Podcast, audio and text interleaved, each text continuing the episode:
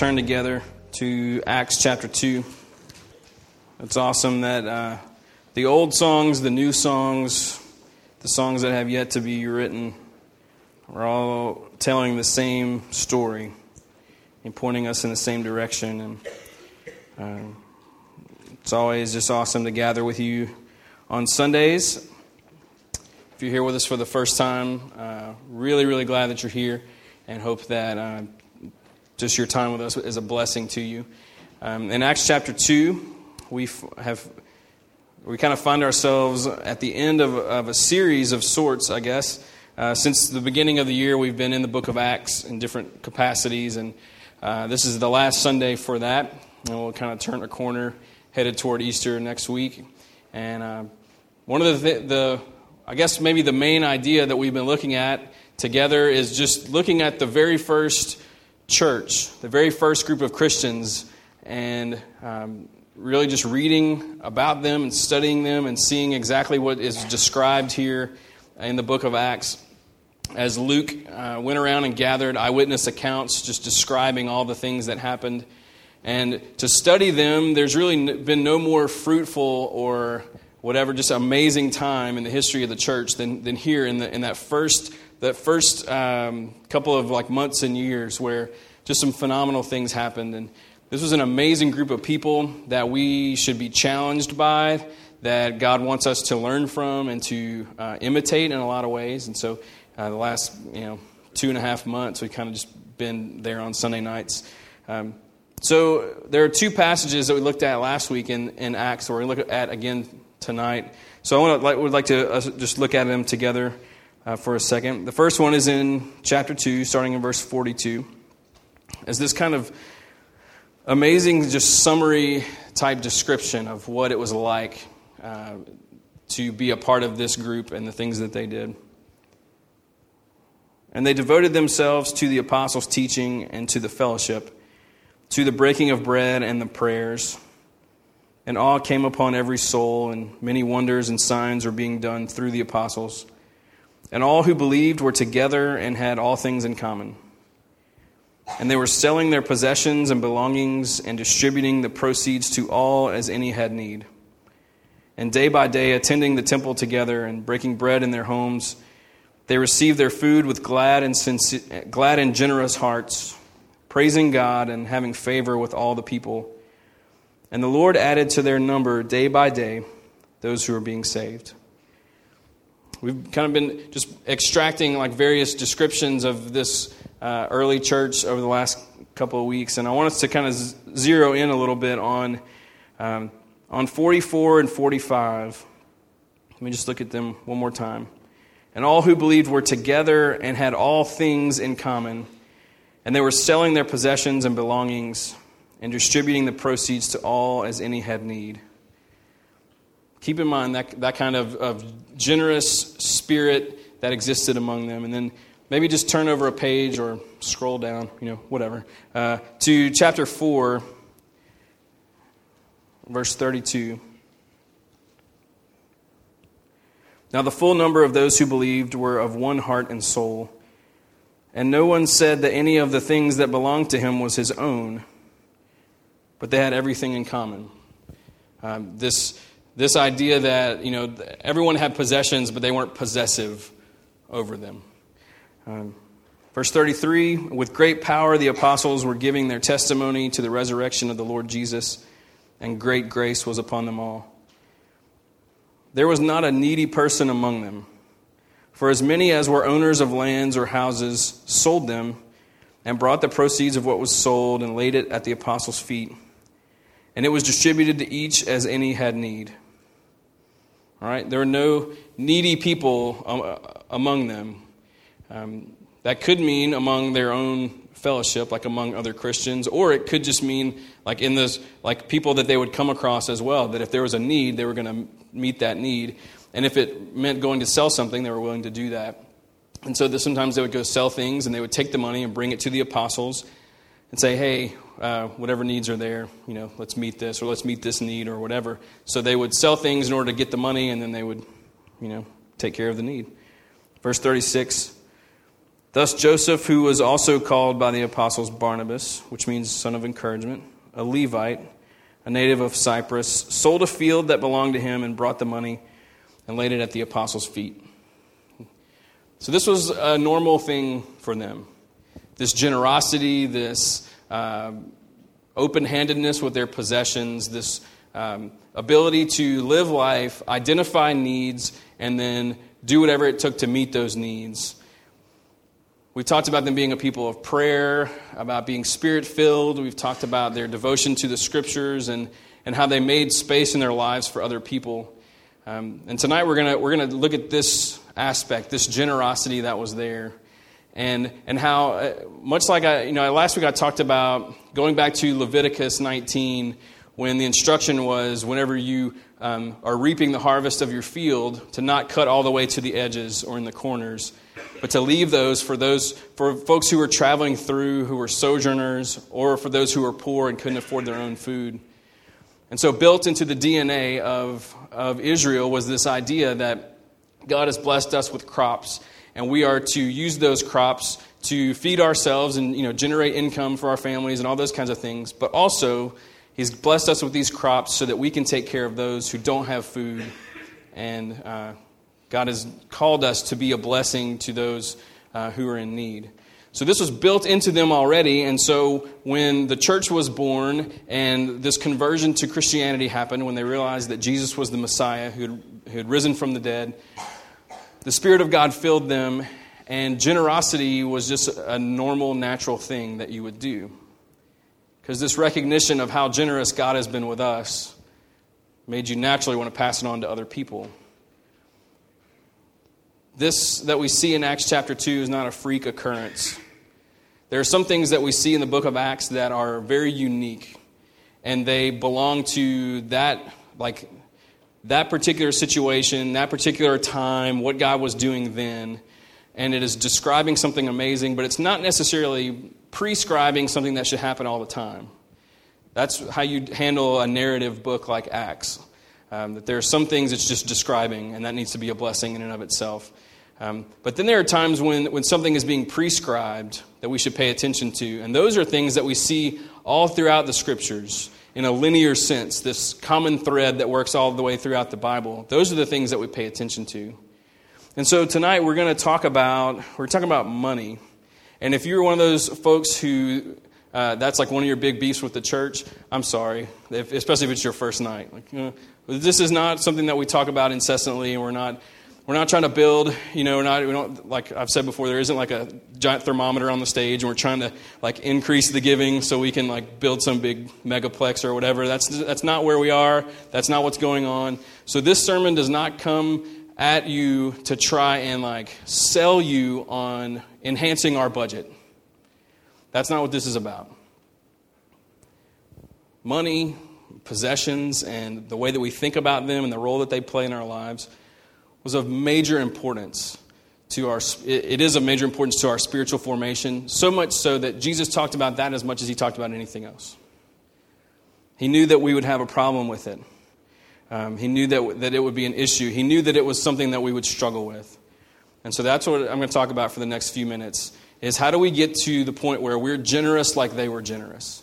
Because i don't think anybody looks at that and is like oh i don't want to be that kind of person you know I don't want to be the kind of person that's like willing to sell my stuff in order to like provide food or shelter or clothing or some sort of need for someone else. I don't want to be that kind of person. Nobody looks at that and says, no, that's not for me.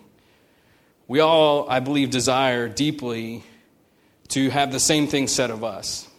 You know? That, like, oh, you know that, that church with the weird name called The Ring? Well, let me tell you something about them.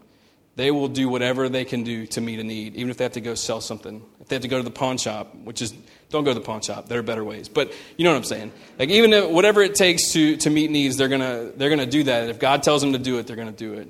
Um, all of us, I believe, want to be described that way. And Jesus wants to continue to make us into the kind of people that are described that way.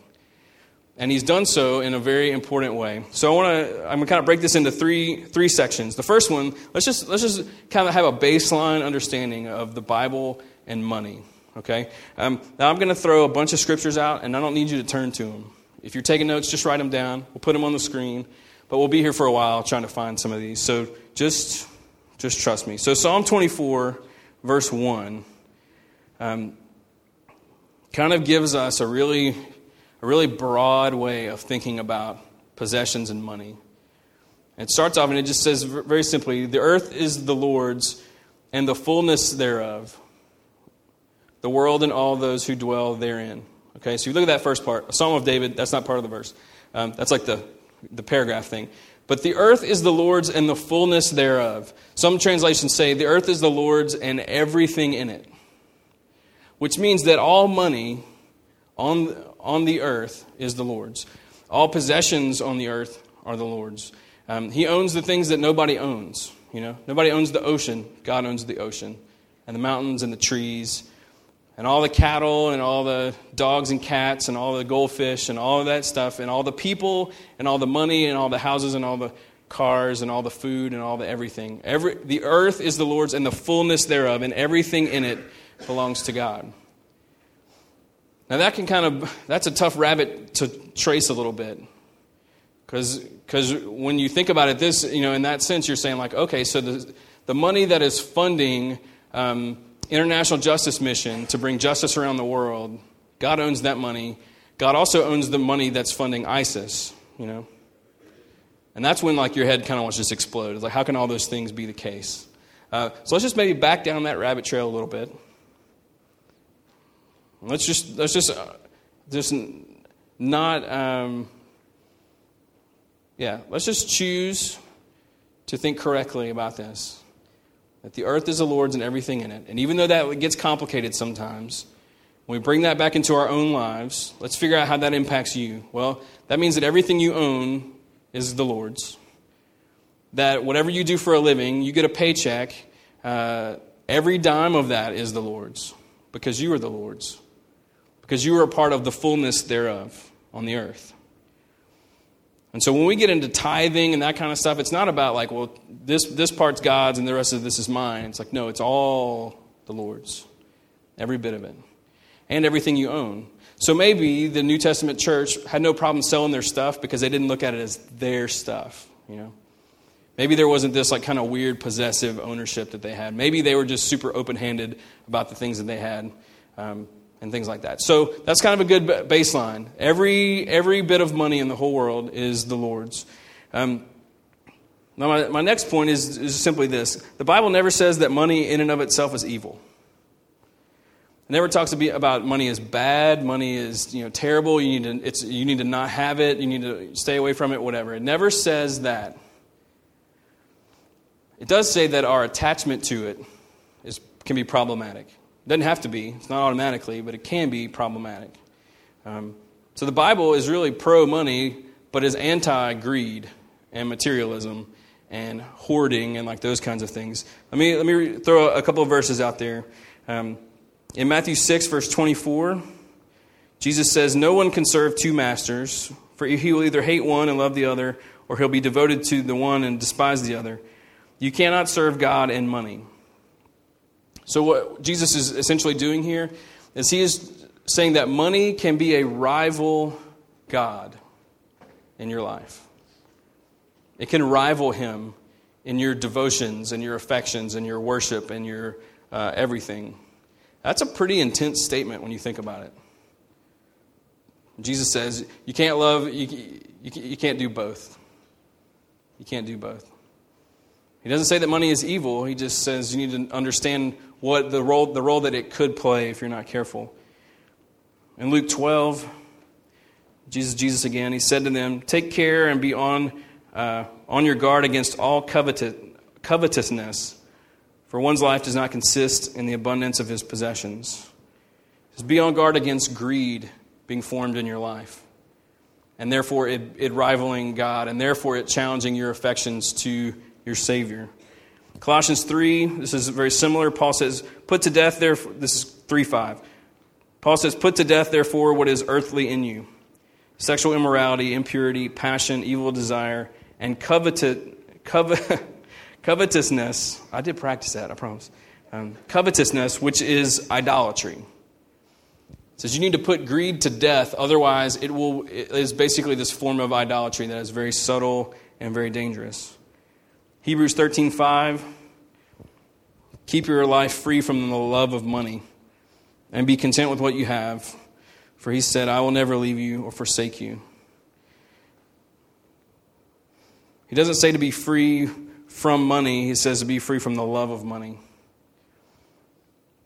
He doesn't say money is bad, he says the love of money is bad. When you begin to covet it and become greedy, and then you lose sight of the end part of that verse is like, well, God, God's with you always. Money will not be with you always. That our, our future as Christians on, eh, on the new earth will not require money the way that this one does. Money's here one day, gone tomorrow, whatever, however you want to look at it. God says, I'm the one that's with you always. That's where you find your worth and your value. So, money can be, for some, it's a major source of stress and worry. Um, for others, it's a, it's a really dangerous source of materialism and greed. But for all of us, it has the potential to become an idol that you look to for security, for strength, for identity, for worth, for value, um, either to inflate you or to deflate you. That's what idols do um, when we exchange the truth of God for that lie. So, God entrusts money to us to meet our needs and to meet the needs of other people. So, to go back to Leviticus with the field, there's the field that someone would have, and it would feed their family and put a roof over their head, and it would allow them to trade and, and barter for goods and services and stuff like that in that culture. And then they would leave the margins cut for the poor and the sojourner. And so, in that one example, you have both of those things happening. God entrusts you with something in order to meet your needs, and to meet the needs of other people. And then as trading goods and services kind of morphed and it became about currency and things like that, the same thing exists. The same thing is the case. That God has entrusted you with money, maybe a little bit, maybe a lot of it, whatever, to meet your needs and meet the needs of other people. So God knew that we would need some help with this. He knew that this rival God would be a, would be a problem. Whether you have money or you don't have money, it doesn't matter. He knew that it would be an issue. And so he built something into the life of Israel, and then we are grafted into that as, as new covenant Christians. He's built something in that helps us, helps us be formed more and more into the image of Christ. It helps us uh, keep the idol where it's supposed to be. It helps us in all these things. And it is the tithe. And some of you just you cringe when you hear that word because maybe your upbringing that word was was used abusively, perhaps. I mean that's kind of a strong word, but um, maybe you grew up in a, in a church tradition that just beat it over, just beat you over the head about it, made it into a rule you had to follow. And if you weren't, then you weren't good enough, and that kind of stuff. Um, maybe just maybe you have some reason why you just don't like that word tithe. But you know who loves the word tithe? Jesus. It's all throughout the book he wrote. And it's something that we should, we should get over the hangups that we have with it and understand the role that it's supposed to play.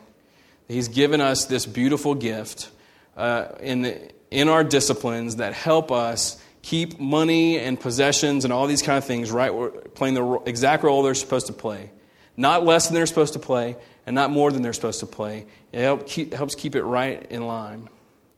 So that's the Bible and money. second section, I want to talk about tithing in the Old Testament. Because in order to understand the New Testament, you have to understand the Old Testament. And that's like big, big story, but that's also um, in like some of the details of how they transfer. Um, so in the Old Testament, the first 10% of everything were set apart to the Lord. So it could be crops, it could be uh, animals, it could be in, you know, any sort of income and stuff like that. The first 10% was dedicated to the Lord. So when, you, when it was time to like reap the harvest in your field, the first 10% of it, you would do something with it. And you would bring that to the priest. And so in, in Israel, the nation of Israel split into 12 tribes, and 11 of those tribes had like sections of land. And maybe, you know, if you grew up in Sunday school or went to a Christian school, you probably had to like name all the, all the tribes or like draw them on a map or whatever. Or in the back of your Bible, if you still have a paper Bible, there's probably a map back there, you know. Um, 11 of those tribes had land, and then there was one tribe that didn't have any land. They were the Levites. they were the ones, like they were the priests who would tend to all the, the sacrificial system and all the, all the acts of worship for Israel. And so uh, within those 11 tribes, there, was, there were Levitical priests in each one of those places. And so they didn't have land. That was a part of the sacrifice that they made uh, to play the role they were supposed to play in, in Israel. And so you would take the first 10% of your, of your cattle or goats or grain or anything that you harvested, and you bring it to the priest, and the priest would know what to do with it. And so sometimes it was, it was uh, burned uh, as, as a sacrifice to the Lord. Sometimes it was then traded for money that would then go to meet uh, the needs of the poor. Um, sometimes it was traded or used to meet, like meet the needs of the Levitical priests and that kind of stuff. But um, it fit into this bigger picture of things. In Leviticus 27, verse 30, uh, we find this verse says, "Every tithe of the land, whether the seed of the land or the fruit of the trees, is the Lord's." It is holy to the Lord. So tithe means tenth. So every tenth was special, which is not to say that the other 90% was not special. The truth is, it's all special. And it's actually all made even more special when you devote a part of it to re- that really, like really special purposes with the Lord. And so, from God's perspective, He's like, that's mine, that is holy. Everything's all mine, but this part, this is, this is special. And so the Old Testament tithe seems like a rule that they had to follow. But really, it was, it was something that we need to think of as an act of worship.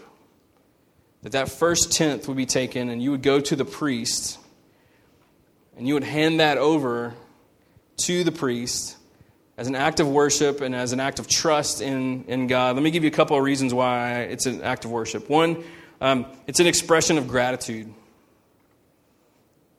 You're thanking the Lord. You're, bring, you're making this sacrifice to thank Him for how He has blessed you with the crops and cattle and things like that. You're just saying, Lord, we acknowledge that all this is from you and we thank you for that. Second thing is what I just said, actually. It, the acknowledgement of God as the giver. You're saying, you're saying, God, this, we didn't grow this grain on our own. We didn't send the rain and the sunshine and all the things that it takes to make this grow into what we have here before us. You're the giver of this, not me. The third thing is that it, orders life. That God is first. So the first 10% that comes in, you take it to Him. Say, God, you're, you are first in our lives. Not what all these crops are going to bring us or these cattle or whatever. Not all the things we're going to buy and own and that kind of stuff. You are ahead of all these things. Fourth thing, it deflates the idol. It completely lets the air out of the sails whenever um, that first 10% of the grain that comes in, you say, okay, let's load it up. Let's take it to the priest. It keeps, it keeps the, the, the grain and the money that could come from it playing the role it's supposed to play. And it keeps that, that greed from inflating in you, especially in the years when the crop was really good, you know. The fifth thing is that you join God in his mission. It funded the priests, it funded the, the work that they would do in the, um, like in the sacrificial system and keeping the people worshiping and, and all, the, all the things that needed to happen with, within this machine that was, uh, that, was Israel. Without the priests there, they, could, they literally could not do um, life as, as God's people.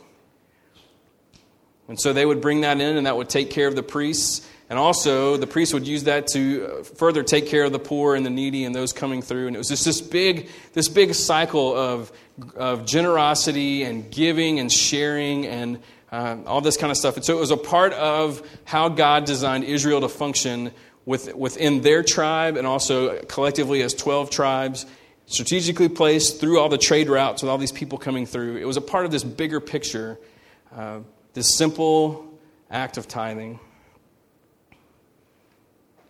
So that's just five ways it's an act of worship. So you have, you have a group of people in the Old Testament who are tithing 10% of, of anything tied to income, and they're leaving margin in their fields, and they're leaving, like, they're just creating that space for other people. God is making his people in Israel into the most generous uh, nation on earth. And then Jesus shows up.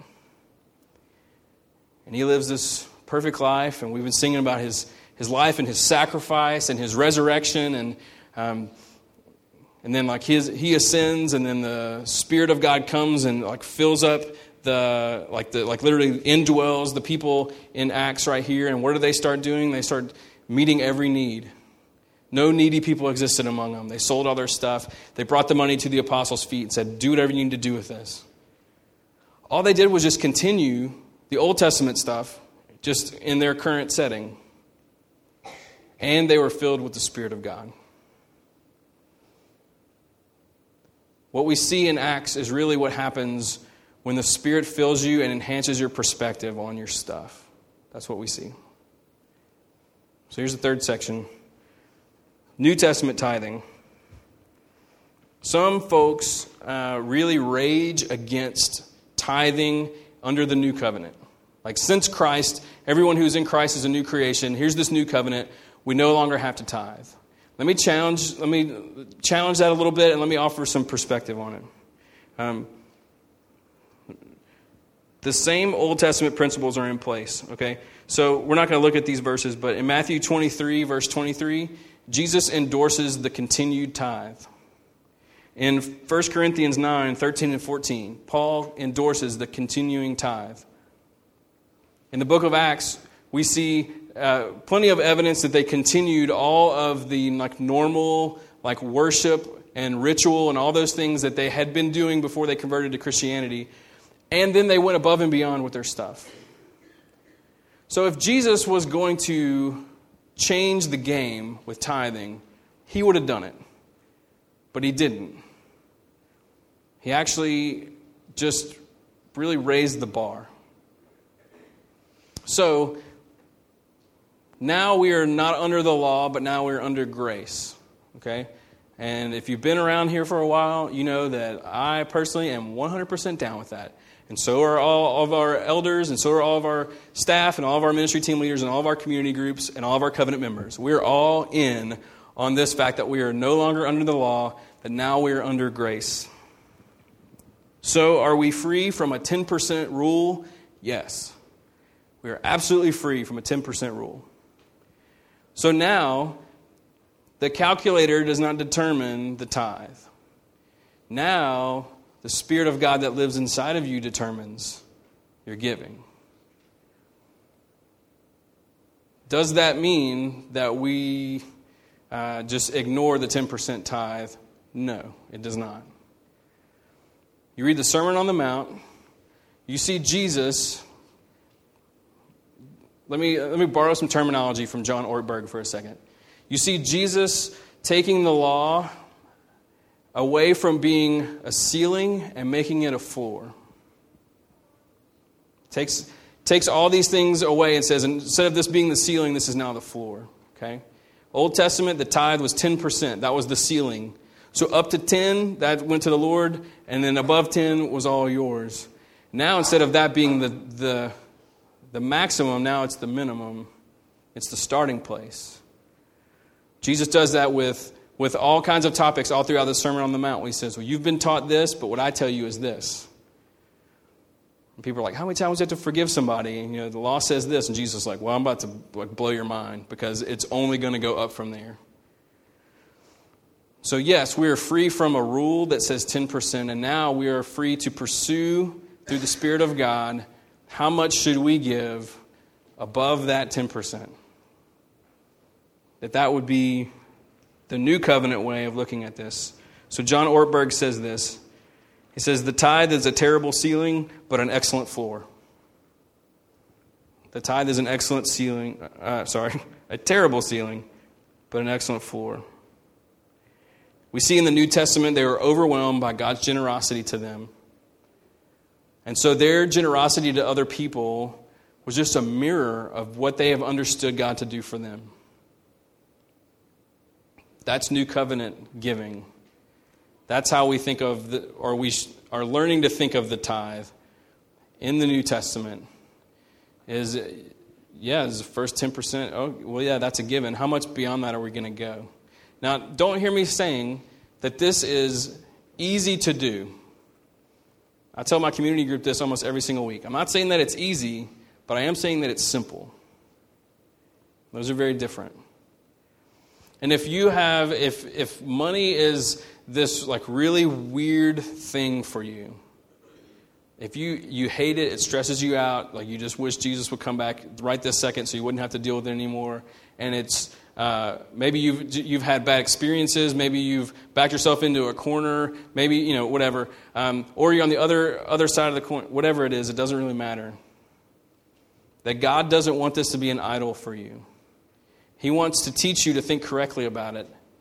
And so the discipline that He has installed into the life of His people is to give.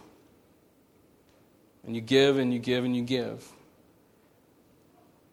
And we're generous with our lives, we're generous with our stuff, we're generous with our time, we're making space in our lives for other people. And sometimes, you know what that requires? It requires money. It requires an accurate view of your possessions and your stuff. So, as New Covenant Christians, how do we, how do we get there? Because I could end it right now and be like, well, that's the thing. When you be tithing 10% and up, see y'all later, you know. Uh, that doesn't really do any good to a lot of us, you know. Um, so I have some thoughts. Spoiler alert. Um, let me give you a couple of things that I think maybe could be helpful to all of us going forward in this.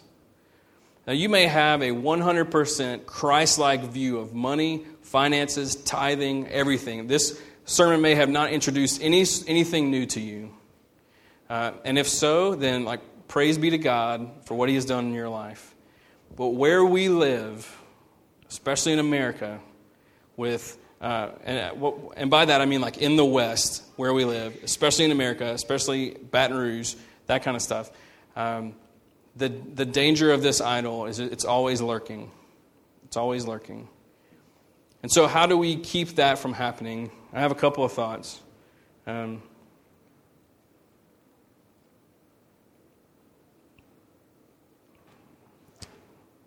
here's a couple of next steps. One, I would say, um, remind yourself of God's holistic generosity toward us in Christ. That before you make tonight about money, make it about Jesus. Make it about Him, His generosity to you. Like, make it personal. Sometimes, you know, sometimes we make the gospel too, too personal, you know, and you forget other people. And then sometimes we make it too general and we don't apply it to our, ourselves. Uh, for this one, let's, for, let's don't worry about other people. Let's just make it really specific. God's generosity toward you that He shared His life with you. He made room in His life for you, in His kingdom, at His table, in His family for you. And He has showered you with grace. And you might look at your life and say, well, because of these circumstances, I don't think that's true. I would, I would really just challenge you to take that to the Lord and just to tell him that. Just, straight, just straight up, just tell him that. Say, because of these things, I don't really think that you give a rip about me. So, what do you have to say about that? And just let him respond to you. So, this is primarily not about money, it's primarily about Jesus. So, that's one thing. Second thing would be to pray about your financial stewardship and involve Jesus in this aspect of your life. A lot of people don't.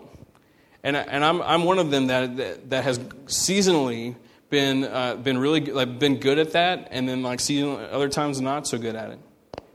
But making it a, a matter of prayer, a matter of of uh, like when you're organizing your life, really asking the Lord, what do you want me to, what do you want me to do here?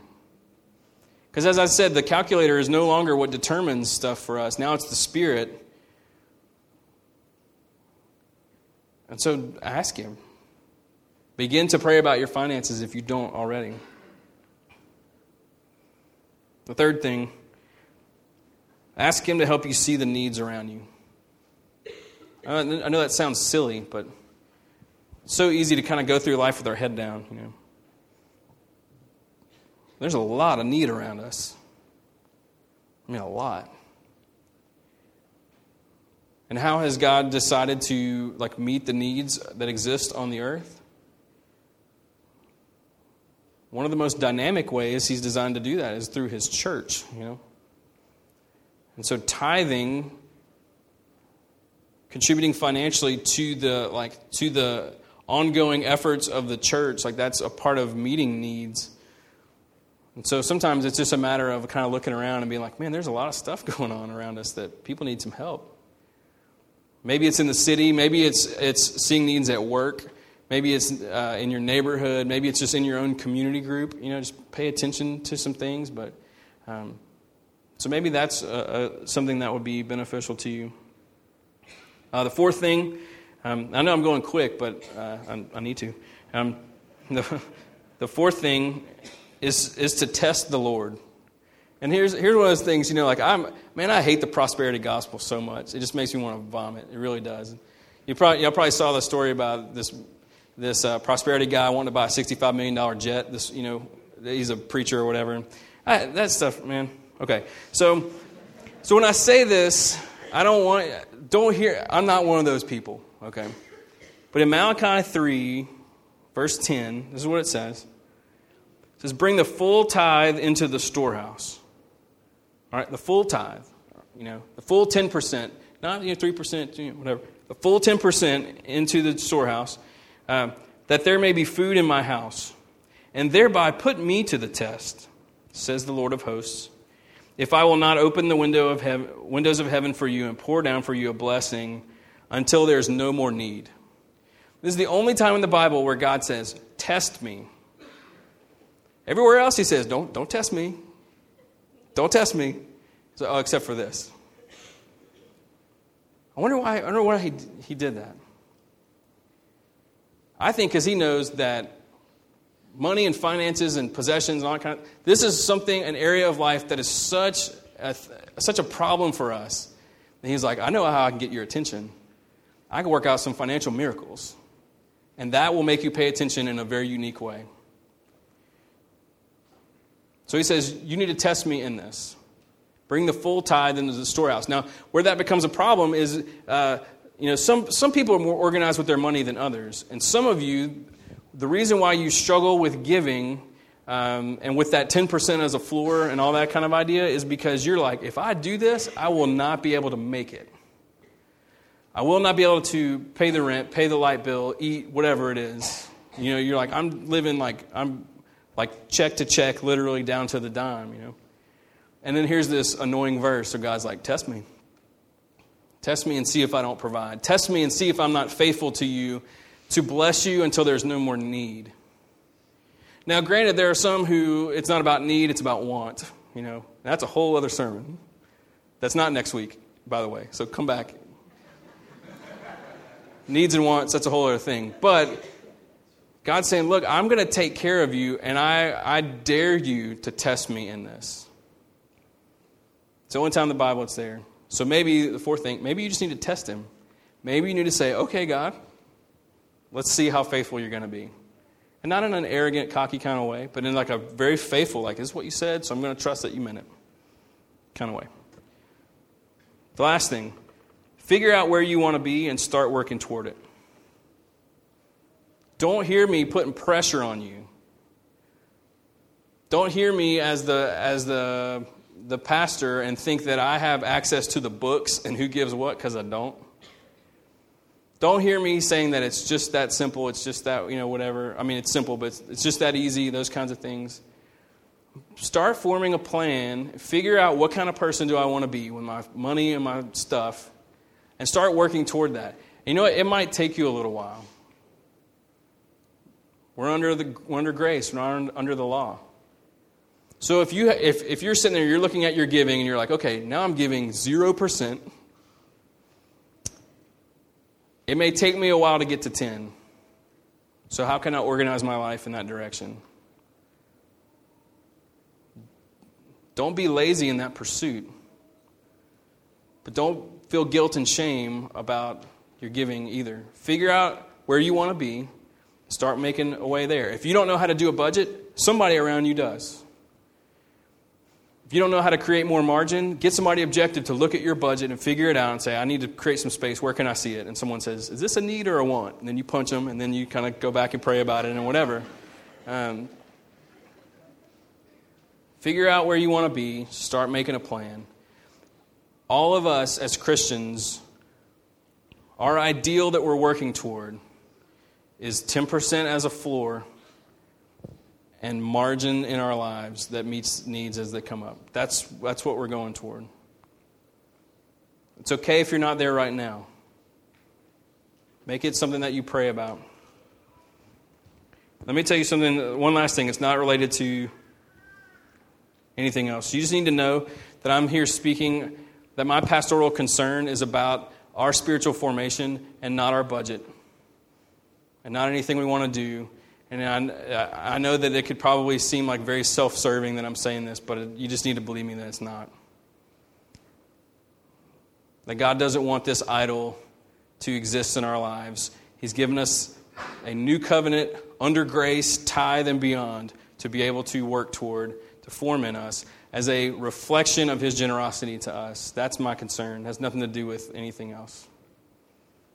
So I don't know where it fits with you. But uh, that's between you and the Lord. So uh, thanks for thanks for listening to a sermon on money. And uh, but we're going to sing a little bit because as I said earlier, this isn't about Jesus. This is not about money. So let's let's stand together.